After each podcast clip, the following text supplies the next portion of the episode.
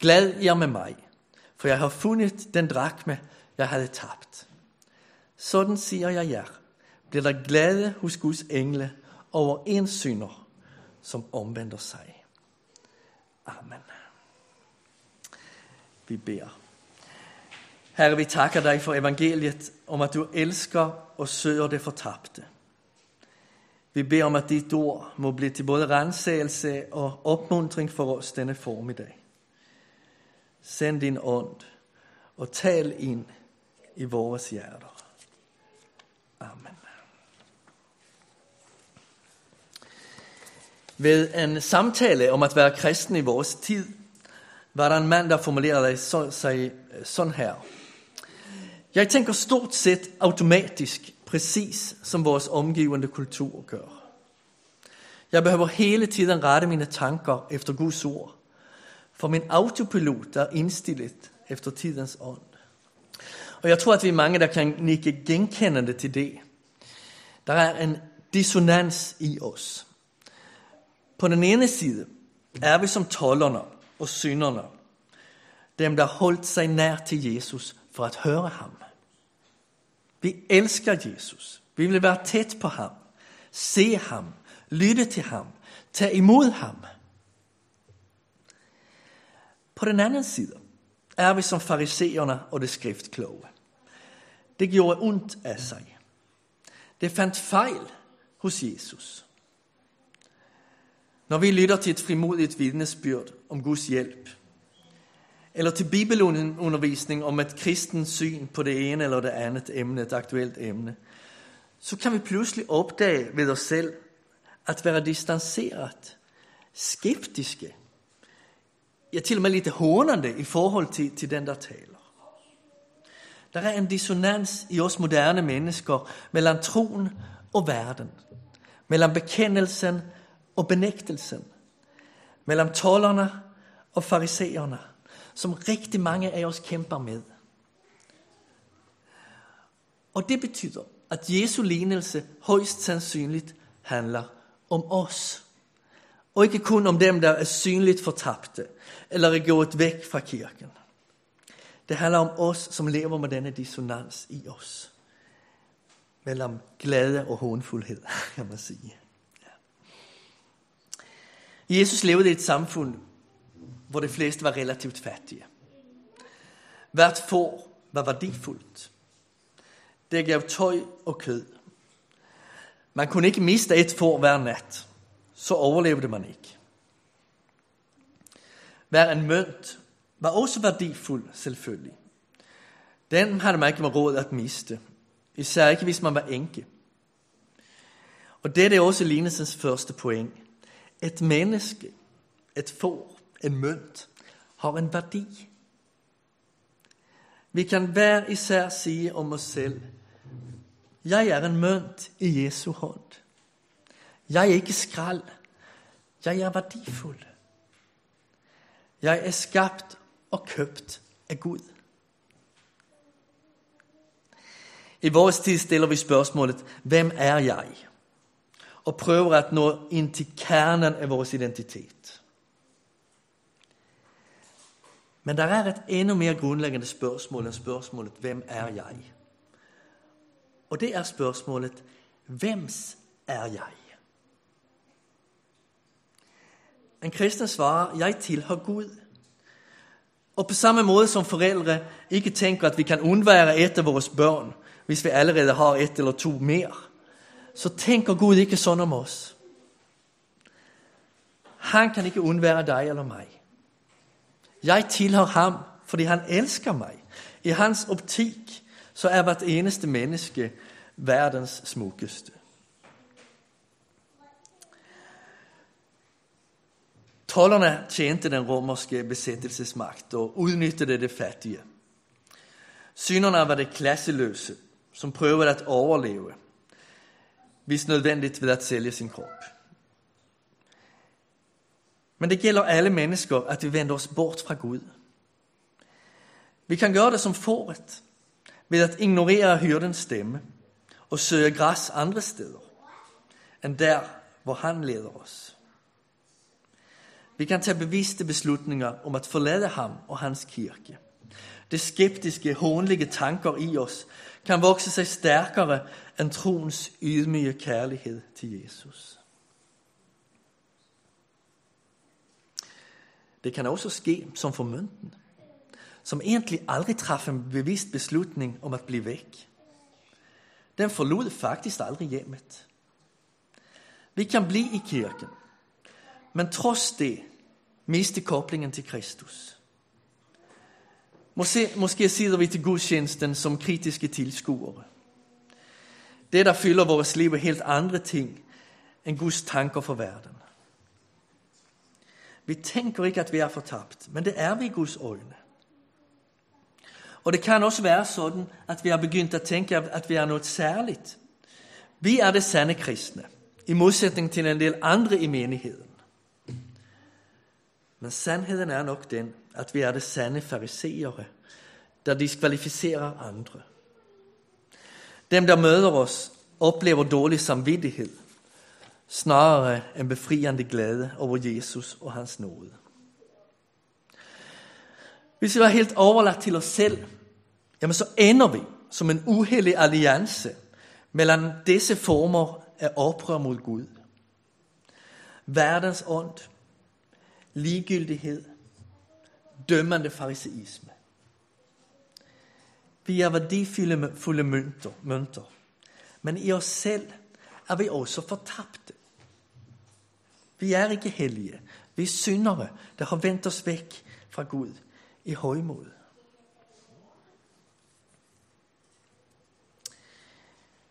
Hyrden tager rundt i ørkenen og søger efter fåret. Det er et krævende og ret farligt arbejde. Kvinnan har også en udfordrende opgave i at finde møntet. De fleste huse havde dengang kun et lille vindue på en halv meter, som gav lys til rummet. Og gulvet bestod af et antal større sten med sprakker mellem sig, som var uregelmæssigt lagt ud. Og kvinden går med et stearinlys i det ene hånd og med en fejekost i den anden og prøver at finde mønten. Og I kender nok følelsen. Man har tabt noget. Man søger i flere timer, og til sidst synes man, at man har været rundt alle steder 17 gange. Men man ved, at det er bare her et sted i huset. Man kan bare ikke finde det. Men kvinden holder ud. Hun søger det tabte. Og Jesus søger syndere. Han elsker syndere. Han savner syndere. Hans hjerte slår for det tabte, både i og uden for kirken. Og lige som hyrden og kvinden i lignelsen, opgiver han ikke. Jesus finder tollerne og synderne. Han spiser sammen med dem, indgår venskaber med dem. Til forskel fra farisererne og det skriftkloge, er han ikke bange for det synefuldes urenhed. Og i dag kaldes vi også at gøre det. Udtrykket at omvende sig lyder meget aktivt. Det er let at få opfattelsen, at det handler om at reformere sig selv. At lægge en strategi for selvforbedring. At prøve at være disciplineret.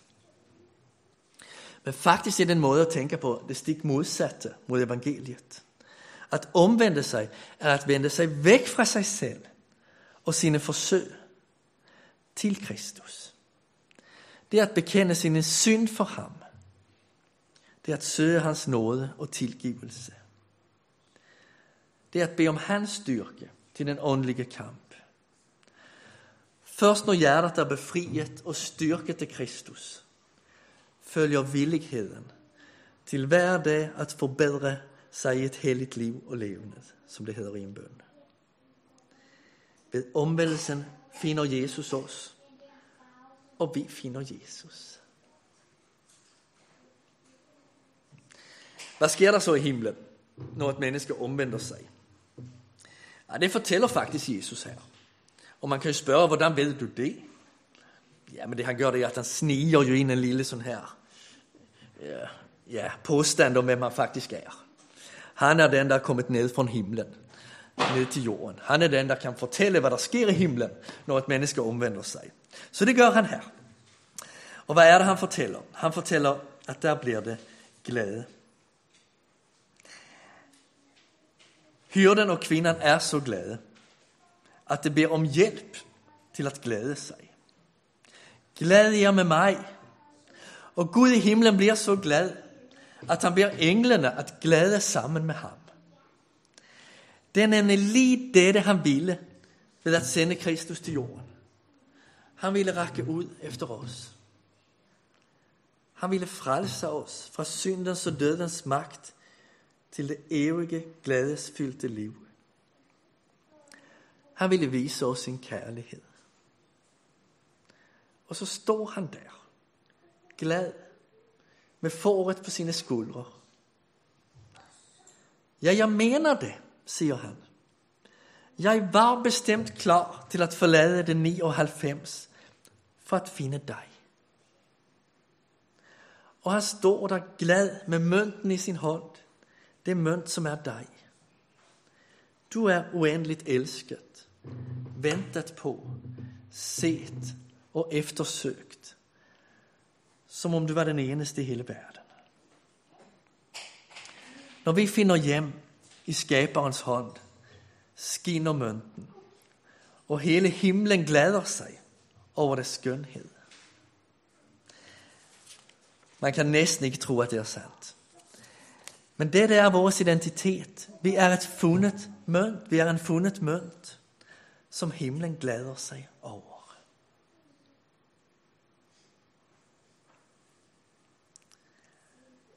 Og nu er vi hos Kristus. Han pusser os på sin mønt. Et menneske, vi elsker, vil vi det allerbedste for. Vi vil, at vores børn skal modne, finde sin plads i livet, få lov til at bidrage med alt, hvad de har at byde ind med.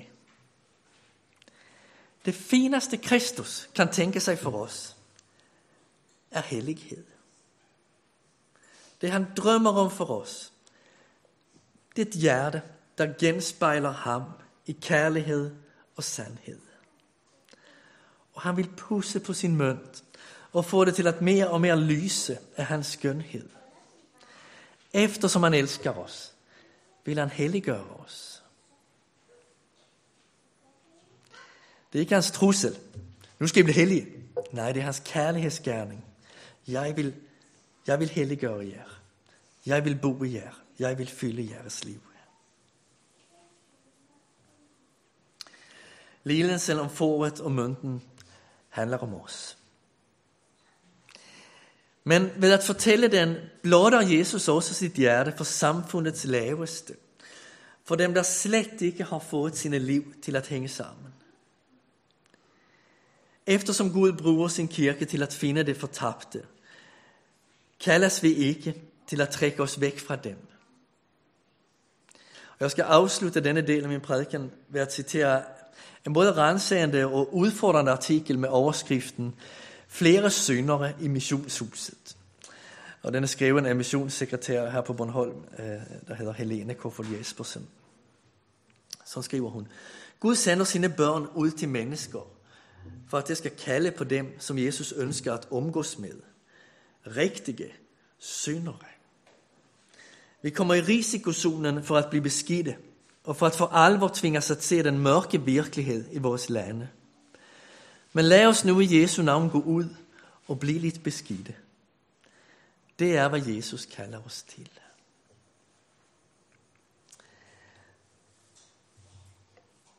Ja, det var en gennemgang af de to lignelser, som handler om os. Os, der lever med dissonansen i os. Dissonansen mellem kærlighed til Jesus og kærlighed til verden. Vi der også er fortabte i os selv, men er fundet til ham og, og, og, og er mønt i hans hånd.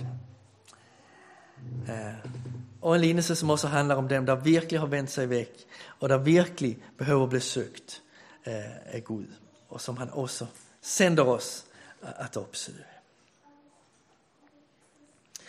Det jeg vil gøre her til sidst, er at bruge mønstret fra disse lignelser til at sige noget om vores identitet som kristne.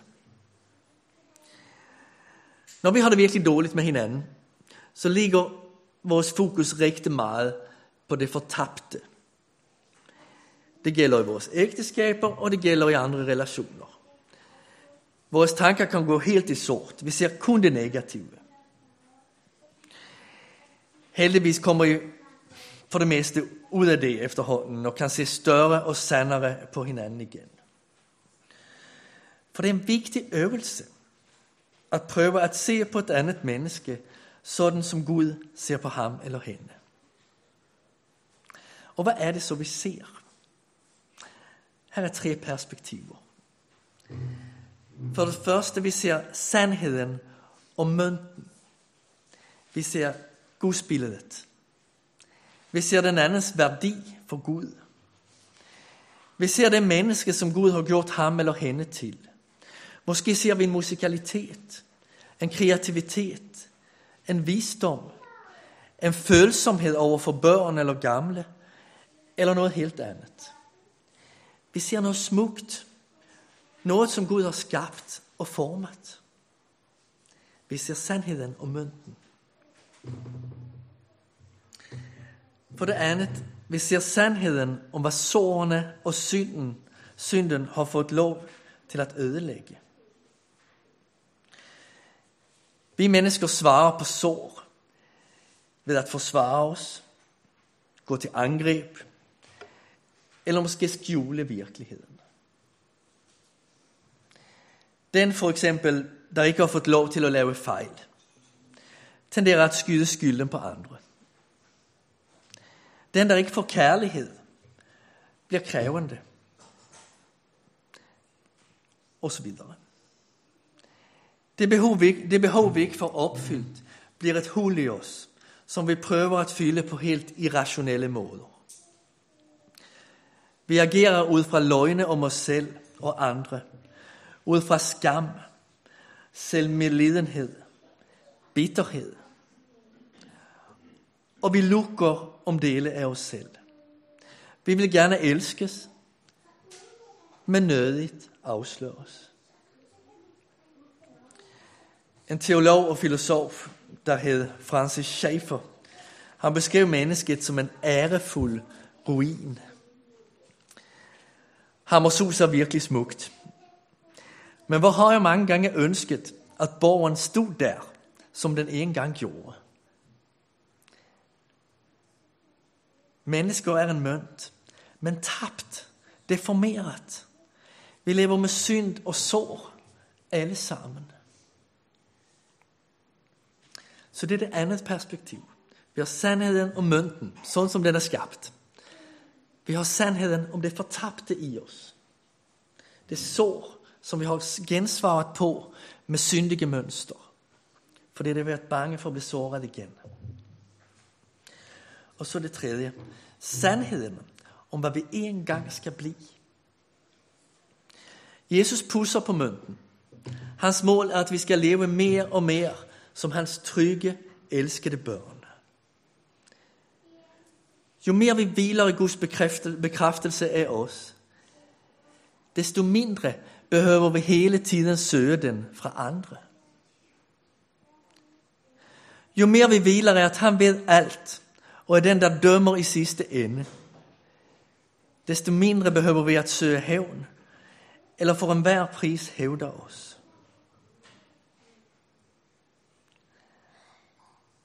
Jo mere vi hviler i hans kærlighed, desto mindre behøver vi skjule os i skam og redsel. Helligånden arbejder for at gøre os hellige.